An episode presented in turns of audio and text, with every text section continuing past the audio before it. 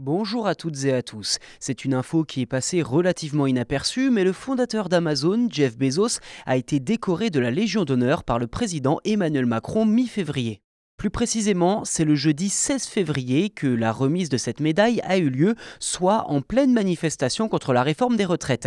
Provocation ou simple coïncidence, chacun jugera, mais quoi qu'il en soit, le site Clubic rapporte que, je cite, la cérémonie se serait tenue dans un cadre intimiste, mais néanmoins fastueux dont l'Élysée a le secret. Ce côté restreint était apparemment souhaité par le chef de l'État et Jeff Bezos lui-même. Fin de citation.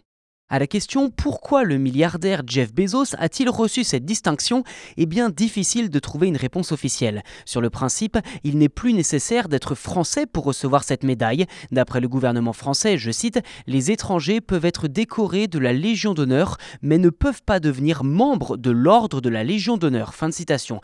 Une petite subtilité qui visiblement ne change pas grand-chose, mais si l'on applique cette consigne à la lettre, alors pourquoi pas décorer Bezos? Pour aller dans ce sens, on peut les nombreux centres de distribution implantés en France et donc les milliers d'emplois créés en conséquence par Amazon.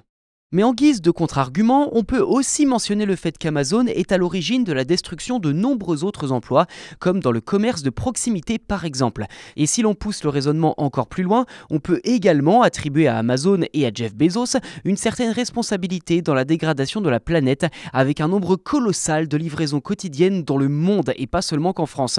Ou encore le fait que pour de nombreux élus de gauche en politique que je cite, l'homme d'affaires fuit l'impôt par milliards depuis des années.